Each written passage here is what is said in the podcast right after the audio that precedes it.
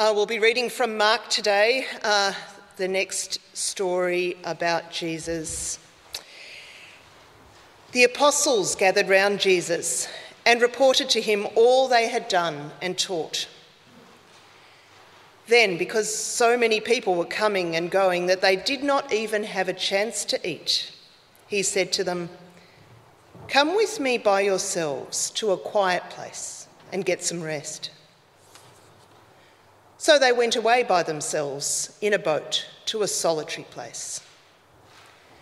But many who saw them leaving recognized them and ran on foot from all the towns and got there ahead of them. When Jesus landed and saw a large crowd, he had compassion on them because they were like sheep without a shepherd. So he began teaching them many things. By this time it was late in the day, so his disciples came to him. This is a remote place, they said, and it is already very late. Send the people away so they can go to the surrounding countryside and villages and buy themselves something to eat. But he answered, You give them something to eat. They said to him, That would take more than half a year's wages. Oh, are we to go and spend that much on bread and give it to them to eat? How many loaves do you have? he asked. Go and see. When they found out, they said, Five and two fish. Then Jesus told them to make all the people sit down in groups on the green grass. So they sat down in groups of hundreds and fifties. Taking the five loaves and the two fish, and looking up to heaven, he gave thanks and broke the loaves. Then he gave them to his disciples to distribute to the people. He also divided the two fish among them all. They all ate and were satisfied. And the disciples picked up twelve basketfuls of broken pieces of bread and fish. The number of the men who had eaten was 5,000. Immediately, Jesus made his disciples get into the boat and go on ahead of him to Bethsaida while he dismissed the crowd. After leaving them, he went up on a mountainside to pray. Later that night, the boat was in the middle of the lake, and he was alone on the land. He just saw the disciples straining at the oars because the wind was against them. Shortly before dawn, he went out to them walking on the lake. He was about to pass by them, but when they saw him walking on the lake, they thought he was a ghost. They cried out because they all saw him and were terrified. Immediately he spoke to them and said, Take courage, it is I, don't be afraid. Then he climbed into the boat with them, and the wind died down. They were completely amazed for they had not understood about the loaves. Their hearts were hardened. This is the word of the Lord. Thanks be to God.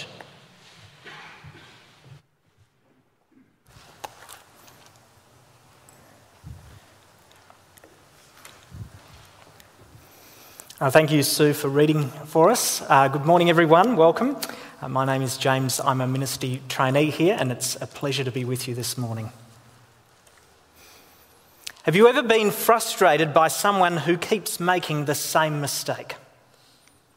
Last year at the vet clinic, I saw a 12 week old Labrador puppy that was vomiting and unwell. And it turned out this puppy had eaten a sock, which had got stuck somewhere in the small intestine. It had to have surgery. We removed the sock, all went well. Puppy went home with strict instructions to the puppy and the owner no more socks. The next week, puppy is back with another sock stuck in the small intestine. It was like deja vu, only with less sympathy. Well, just last week in Mark chapter 4, we looked at the disciples in a boat, in a storm, in the middle of a lake, and they were terrified. And then, before their very eyes, with just a word, Jesus said, Be still. And the storm stopped. Then Jesus rebukes them for their lack of faith, and the disciples are left wondering, Who is this? Even the wind and the waves obey him. This week, we've just read the disciples are in a boat. The winds are heavy, they're in the middle of the lake, and Jesus appears walking on water. And they're absolutely terrified. And again, show no evidence of faith. It's almost deja vu. How frustrating for Jesus. It seems like nothing has changed. It seems they haven't learned anything from last time. Why is that? Well, as Mark's about to show, it's not for lack of evidence, but it's because their hearts were hardened. So let's look at what Jesus is doing and what Mark wants us to see. You'll be relieved to know we have again this week three points. Firstly, a new shepherd. Secondly, a new exodus. And thirdly, the same hard hearts. A new shepherd. Just earlier in chapter 6, Jesus sends the disciples out in pairs. This was a short term mission trip, a trip of preaching, healing, and driving out demons. And now, verse 30, the disciples are back. They're feeling a bit like you do once you come back from a Christian camp. They're on a high. They're buzzing with excitement. They can't wait to tell Jesus everything they've seen and said. But they're also exhausted. They're hungry. They've been so busy, there hasn't even been time for a toilet break. No time for lunch. You might know that feeling when you've been on your feet all day and you get to 3 p.m. and you haven't even sat down. That's been every day for the disciples. So Jesus says, okay, time out. Let's get away. Time to escape. Verse 31 Come with me by yourselves to a quiet place and get some rest. So they jump in a boat and head for the most isolated, uninhabited place they can think of. But their peace was short lived. The crowd wouldn't allow it. They simply wouldn't allow this to be the final curtain call. They want more Jesus. Verse 33 Many who saw them leaving recognized them and ran on foot from all the towns and got there ahead of them. Jesus' departure sparked something of an impromptu Galilean fun run. It's chaos, it's a complete frenzy. If you were Jesus, can you imagine how you'd respond when you saw that crowd? I think I'd be saying, uh, quick, let's turn that boat around. Remember, Jesus is exhausted. He's hungry. He just needs to escape from the world for just a moment. The tank's empty. But instead, what does Jesus do? Verse 34 When he saw the large crowd, he had compassion on them because they were like sheep without a shepherd. This is Jesus. This is who he is. Isn't it amazing? When he saw them, he had compassion on them because they were like sheep without a shepherd. He cares for them. He feels for them. He feels compassion for them. When he looks at them, he sees sheep without a shepherd, confused, lost, with no direction. I don't know what you think of when you think of a shepherd. Perhaps it's one of those stained glass windows you see in a church with Jesus holding a lamb. There's one up on the screen. It's so cute, isn't it? Perhaps it's that typical Australian sheep farmer, someone riding a four wheeler with a kelpie on the back. Maybe you think of someone living in poverty with just one or two sheep tied to a tree. Sometimes I feel a bit like a shepherd chasing after sheep in a paddock, leaping and diving in the hope of just catching a leg. But this is not the picture of a Bible shepherd. A Bible shepherd is a leader, a king, someone who leads from the front. a shepherd who calls the sheep and the sheep follow. You might think back to some of those great shepherds of the Old Testament, people like Moses and Joshua, who led um, God's people out of slavery in Egypt and into the promised land. For God's people, these shepherds bring back vivid memories of Israel's past. But they are also, it's also an image full of Old Testament promise and expectation. You might remember a really significant promise in the book of Ezekiel, chapter 34. It's a promise about a shepherd, a new shepherd, a good shepherd, one who will lead and feed and protect God's people. But the most incredible part of this promise is that the shepherd will be God himself. Ezekiel 34, verse 15, God says, I myself will be the shepherd of my sheep. God will be their shepherd, the divine shepherd. And here, on the banks of the Sea of Galilee, Jesus wants us to see that that day has come. God has arrived. He's arrived in Jesus, the divine shepherd. So, what does Jesus do? What is the outflow of his compassion when he sees his sheep? He starts feeding them. Verse 34 He had compassion on them because they were like sheep without a shepherd. So, he began teaching them many things. We can't afford to miss this. You might think that Jesus' compassion led to the feeding of the crowd with bread and fish. And that would make sense. These people have just had a long run, they're in the middle of nowhere. A bit of refreshment would be a kind gesture. But actually, Mark says Jesus' compassion is towards a deeper need, a more pressing hunger, one which bread alone cannot satisfy, but his words can. It's Jesus' words that his sheep need above everything else. we worry so much for our immediate needs. It's amazing if you think of how much effort goes into the fact that you eat each day. And did you know Jesus says, You need my teaching even more than this? I have a friend who's in the habit of reading her Bible as she eats lunch each day at work.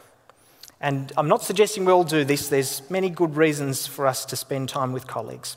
But for my friend, it's a reminder that just as I'm feeding my body with food, just as I've been looking forward to lunch all morning, so I need God to feed me with His words. Bread is not enough. And this is the lesson God was teaching the Israelites in the wilderness. Deuteronomy chapter 8 says, Remember how the Lord your God led you all the way in the wilderness these 40 years to humble and test you in order to know that in your, what was in your heart, whether or not you would keep his commands. He humbled you, causing you to hunger, and then feeding you with manna which neither you nor your ancestors had known. And here's the important line to teach you that man does not live by bread alone, but on every word that comes from the mouth of the Lord. What a wonderful verse that is. Man does not live on bread alone, but on every word that comes from the mouth of the Lord. So, here on the banks of the Sea of Galilee, a new shepherd, the divine shepherd, feeding his flock, feeding them with words. Words that have come from the mouth of the Lord. Words that bring life. So that's the first point a new shepherd. Jesus, God Himself, who gathers and teaches and feeds His flock with His words. The second thing Mark wants us to see is a new exodus. Verse 35. By this time it was late in the day, so his disciples came to him. This is a remote place, they said. It's already very late. Send the people away so they can go to the surrounding countryside and villages and buy themselves something to eat. Show's over. Time to pack up. But Jesus isn't finished yet. And despite the disciples' lack of faith, what unfolds is a miraculous banquet in which five loaves of bread and two fish multiply to feed 5,000 men, in addition to women and children. And like all good meals, there's leftovers, 12 baskets full. I have no idea how many Tupperware containers that would equate to. I think Jesus is wanting to see us to see a number of things here. And we'll just consider two because we haven't got time for everything. I think, firstly, this feeding with bread and fish is a physical representation of what Jesus has already been doing for them ever since he got off the boat. It's a visual demonstration of how he's already been feeding them with his words. Jesus is saying, Let me prove to you that I am the Good Shepherd. God, who provides for you with this miraculous bread and fish, so that you will listen to my teaching and remember that you cannot live by bread alone, but by every word that comes from my mouth. Jesus' signs prove his word. Secondly, Jesus is transporting us back to the book of Exodus. He's giving us Exodus 2.0. I wonder if you notice some of those strange details. Their location is described three times verse 31, 32, and 35. It's described as a solitary place or a remote place. The same word in the Greek can be translated as wilderness. And so, just like the book of Exodus, we're in the wilderness. And then there's the disciples' response when Jesus tells them in verse 37 You give them something to eat. They're alarmed at the suggestion. What a ridiculous impossibility. Their response echoes Moses in the wilderness. He's exasperated. He cries out, Where can I get meat for all these people? They keep wailing to me, Give us meat to eat. There's an impossible number of people to feed and not enough food. And finally, the clearest link of all the miraculous feeding. Just like how God fed the Israelites in the wilderness with manna from heaven now, Jesus miraculously multiplies the loaves and fish to feed the multitude. But there's one more Exodus image a private encore for the disciples and for us. Verse 48 The disciples are in a boat in the middle of the lake. The wind is against them, they're straining at the oars. And then, out of nowhere, Jesus appears walking on water. The disciples are terrified. Jesus gets in the boat and the wind stops. This is someone the creation recognizes and obeys. This is someone who has divine power and authority over the sea. So, as God demonstrated his power in parting the Red Sea in Exodus, so now Jesus shows his power by walking upon it. Verses 35 to 51 plant us so deeply right back in the book of Exodus. So, why are we given so many Exodus images? What is Jesus doing here? Well, I think he's wanting to ask, to ask two questions. And they're the same questions he's asking the crowd and the disciples. First question who then is this? And the second question have you learnt your lesson yet? Both the feeding and the walking on water prompt the same question we saw the disciples asking in the boat last week after Jesus calms the storm. And it's the most obvious question. They ask, Who then is this?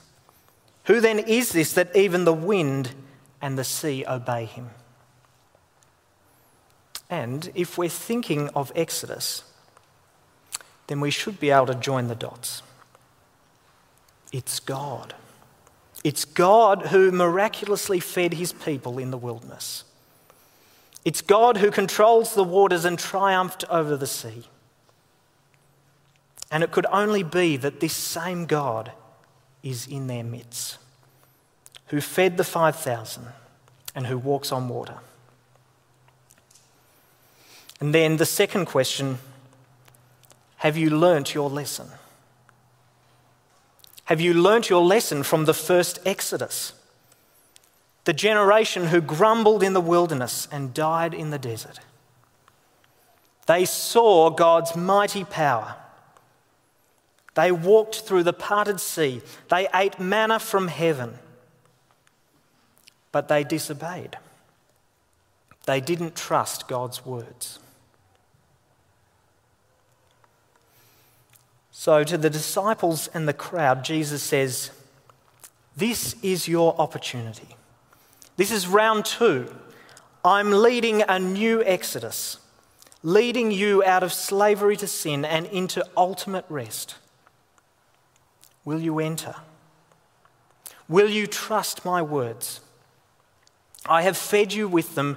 Will you live by them? Or will you turn away and perish like the generation in the wilderness? What was the lesson God was teaching Israel in those 40 years in the wilderness? Well, we read it before, didn't we? Remember how the Lord your God led you all the way in the wilderness these 40 years to humble and test you in order to know what was in your heart whether or not you would keep his commandments. He humbled you, causing you to hunger, and then feeding you with manna to teach you, to teach you this lesson that man does not live on bread alone, but on every word that comes from the mouth of the Lord. Have the crowds learnt this lesson? Or have they only gone home with a belly full of bread? And if they've only gone home with a belly full of bread, then they won't make it to the promised land. They'll die before they get there. And sadly, at the end of chapter 6, just beyond the end of our reading, there's every indication that many of them haven't learnt this lesson. The very next day, they're hungry again. They're only looking for signs and wonders. So, despite a new shepherd leading a new exodus, we still have the same old problem the same hard hearts. Well, you might think, okay, maybe not the crowd, but surely by now the disciples are starting to put the pieces together. Hmm, hang on a minute. Maybe, maybe Jesus is God. We couldn't quite wrap our heads around it last week when he calmed the storm, but hey, we've got some more evidence now. Look at the way he fed everyone yesterday. Now he's walking on water. Things are starting to make sense. It's easy for us to assume that this is where the disciples are at, but instead, we're surprised when we read that instead of responding in faith, they were completely amazed. The disciples still don't get it. They're utterly confused because, verse 52, they had not understood about the loaves. Their hearts were hardened.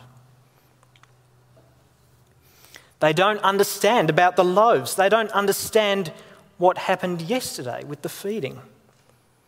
They can't see Jesus as the new shepherd. They can't see him leading the new Exodus. And Mark tells us that the only reason the disciples don't get it is because their hearts were hardened. It's not a problem with Jesus. It's not a problem with his words. They saw with their own eyes his signs and power, but they did not understand because their hearts were hardened. What a shock this is. The disciples, Jesus' closest friends, his hand picked followers, hard hearts. I don't know about you, but when I think of hard hearts, I think of Pharaoh or the generation who grumbled in the wilderness or the Pharisees. But it's the disciples too. And we see here that this is what it's like to have a human heart. I think we'd all like to think that we'd be so different to the disciples. If only I was there, if, if only I heard Jesus speak, if only I saw him walking on water, then it would be so easy to believe. And we need to realize that, to be honest, that's not true. We are no better than the disciples. We have the same human heart, just as they did. And Jesus knows this. He knows the state of the human heart. He knows that this is why people can't, can see him with, his, with their eyes and hear him with their ears, but still don't understand. Just a few pages earlier in the book of Mark, chapter 4, Jesus quotes from the prophet Isaiah. Let me read you Isaiah's words. This is Isaiah 6, verse 9. Be ever hearing, but never understanding. Be ever seeing, but not perceiving. And this is the bit that Jesus quotes. But then Isaiah drills in deeper. He says, Make the heart of this people calloused. Make the heart of this people calloused. You might have a callus on your hand or your foot. When I used to play the cello, I had a callus on my thumb on the spot where you used to press the string down. It's a thick, hard piece of skin which is designed to help your skin cope with extra wear and tear. And a callus is a useful thing on a thumb or a foot, but not a good thing on a heart. And a calloused heart or a hard heart is especially dangerous because our hearts determine how we respond to God. They are hearts that are unfeeling and unresponsive when they encounter the creator of the universe. Jesus is going to spend the next two chapters of Mark talking about the problem of the human heart. Because it's this that prevents people really seeing Jesus clearly really understanding. People need to understand with their hearts. And I think understanding that this is what the human heart is like helps us make sense of people's response to Jesus, both in Mark's gospel and today. You probably have friends or family around you that aren't Christians, and maybe you've tried sharing the gospel with them. And sometimes it feels like it just bounces straight back off them, doesn't it? It's confusing, it's hard to see. And maybe you're tempted to think, perhaps Jesus isn't good news for them after all. Perhaps he doesn't really have anything to offer them.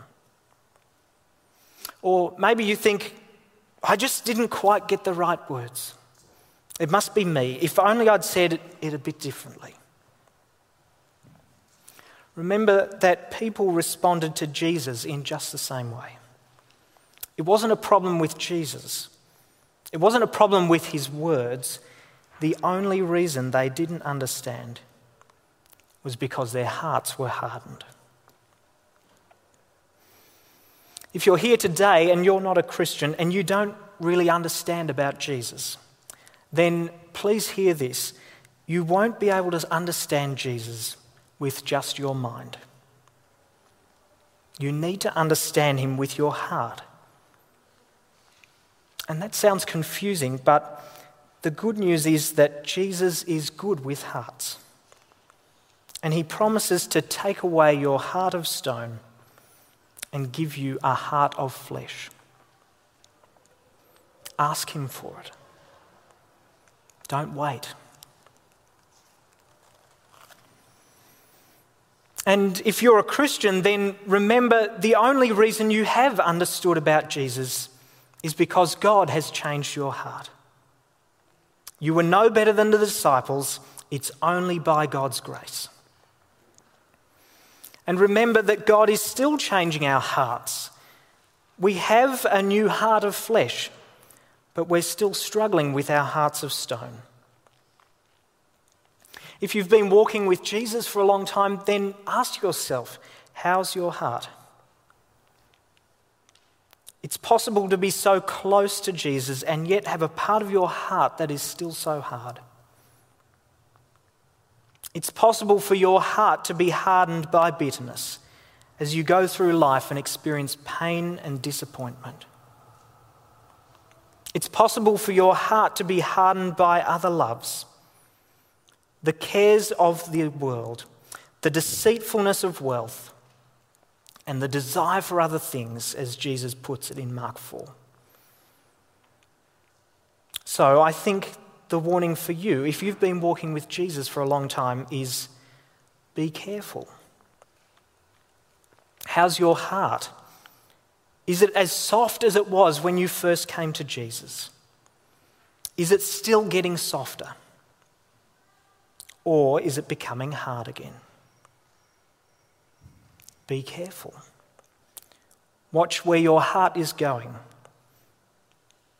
How tragic it would be if Jesus said to us, like he did the Pharisees, These people honour me with their lips, but their hearts are far from me. So, the big question what can we do about our hearts? How can we change our hearts? And the answer is we can't. We can't. We can't change our own hearts. We cannot change the hearts of our friends or our family who don't believe. So, in thinking about application, there's really only one thing we can do, and that is to come to Jesus and ask Him to change our hearts. That's what He does. If you read on in Mark's Gospel over the next two chapters, you'll see that Jesus is the solution. He can heal deaf ears, He can open blind eyes. He will take away our hearts of stone and give us new hearts. We just need to come to Him and ask. Let's do that now.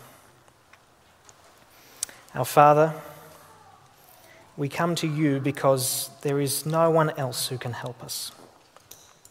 We know our hearts are hard, there are calluses on them. Thank you that you have promised to take away our hearts of stone and give us hearts of flesh. Please do that for us. We don't want to be like people who honour you with our lips, but whose hearts are far from you. Help our hearts to be near you and closer each day. We pray in Jesus' name. Amen.